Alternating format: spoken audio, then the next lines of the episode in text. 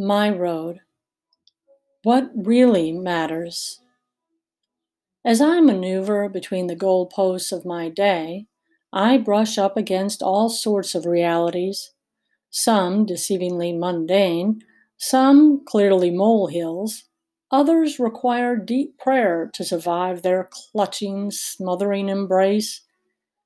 As I sat in the library on a Saturday morning, where I had offered a writer's support group, but no one showed up, because, as I well knew, there are few people looking for writing support. Life support, perhaps, but that is another topic altogether. I alternately worked on a writing project and considered the shelves of untouched books. My mind floated back to a barrio library in the Philippines where the door remained locked most of the time because, quite frankly, the library was not intended to be used. It was simply a designated requirement. The supervisor didn't want kids in there messing about. That's not what it was meant for. Allowing my mind to roam off the page, it floated to other scenes, places of fulfilled requirements. Schools packed with kids who experienced little connection between the exam page and the events testing their daily lives. Jobs staffed with workers who put in their time like prisoners carrying out a life sentence. And homes packed with elderly, retired from work, family gone, altogether isolated. Recently, I chatted with someone who likes to hike a lot, and when I asked if part of his motivation was spiritual, he seemed surprised.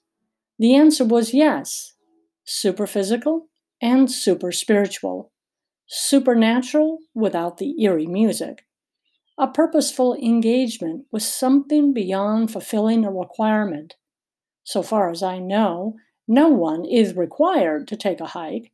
Suggested, maybe. Violent crimes, organized and unorganized, hunger, domestic abuse, and other horrors plague our world. So often the malaise of meaningless haunts humanity. Why is that? A storm just rumbled in, Thick raindrops splatter everything, and gutters shoot like geysers. The internet is out. Our power flickers off, on, and off again. Sheets of rain saturate our already sodden fields. Pumpkin vines sway with shredded leaves. Flower pods overflow, draining away good soil. The image reminds me that I've recently attracted an internet antagonist who feels the need to point out his view of my literary and logical shortcomings. At first, I ignored him, not out of malice, but simply because I didn't have much to say in return. No one is required to read my post. No one has to think as I think or believe as I believe. I simply share my point of view, life from my small and relatively quiet world. Yet an antagonist found me and shot his bolts of angry lightning my way. What's a meaningful response to a cyberbully? I could hurl back verbal bolts, but what's the point? I've been watching PBS's World on Fire, an excellent World War II drama relating the hellish realities too many humans endured 90 years ago.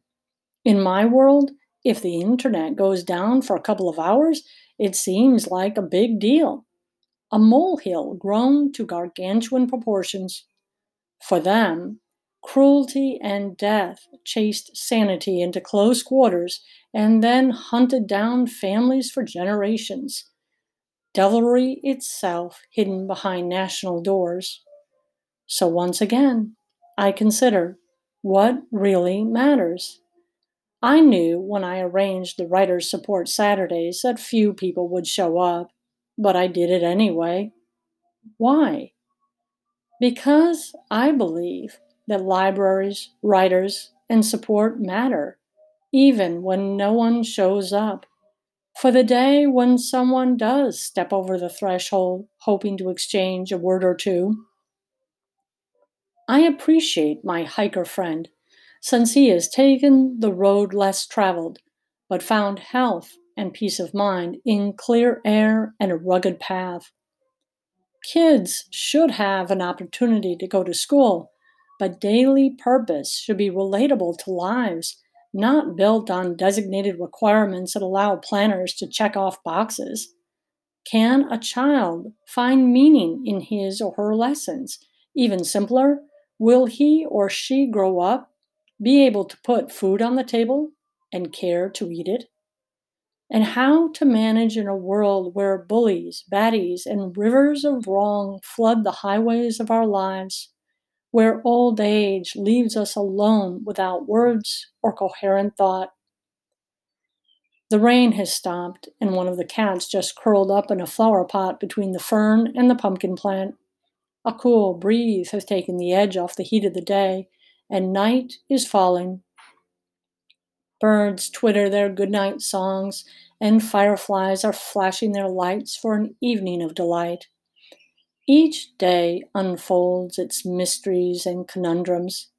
Sometimes I stroll, other times I run never answering everything or certain sure of all. But I make it to the end, glad I was a part of it. I'll crack open my library book now, relax a bit, and be present to the presence of life itself. For the meaning I search for was inside of me all along.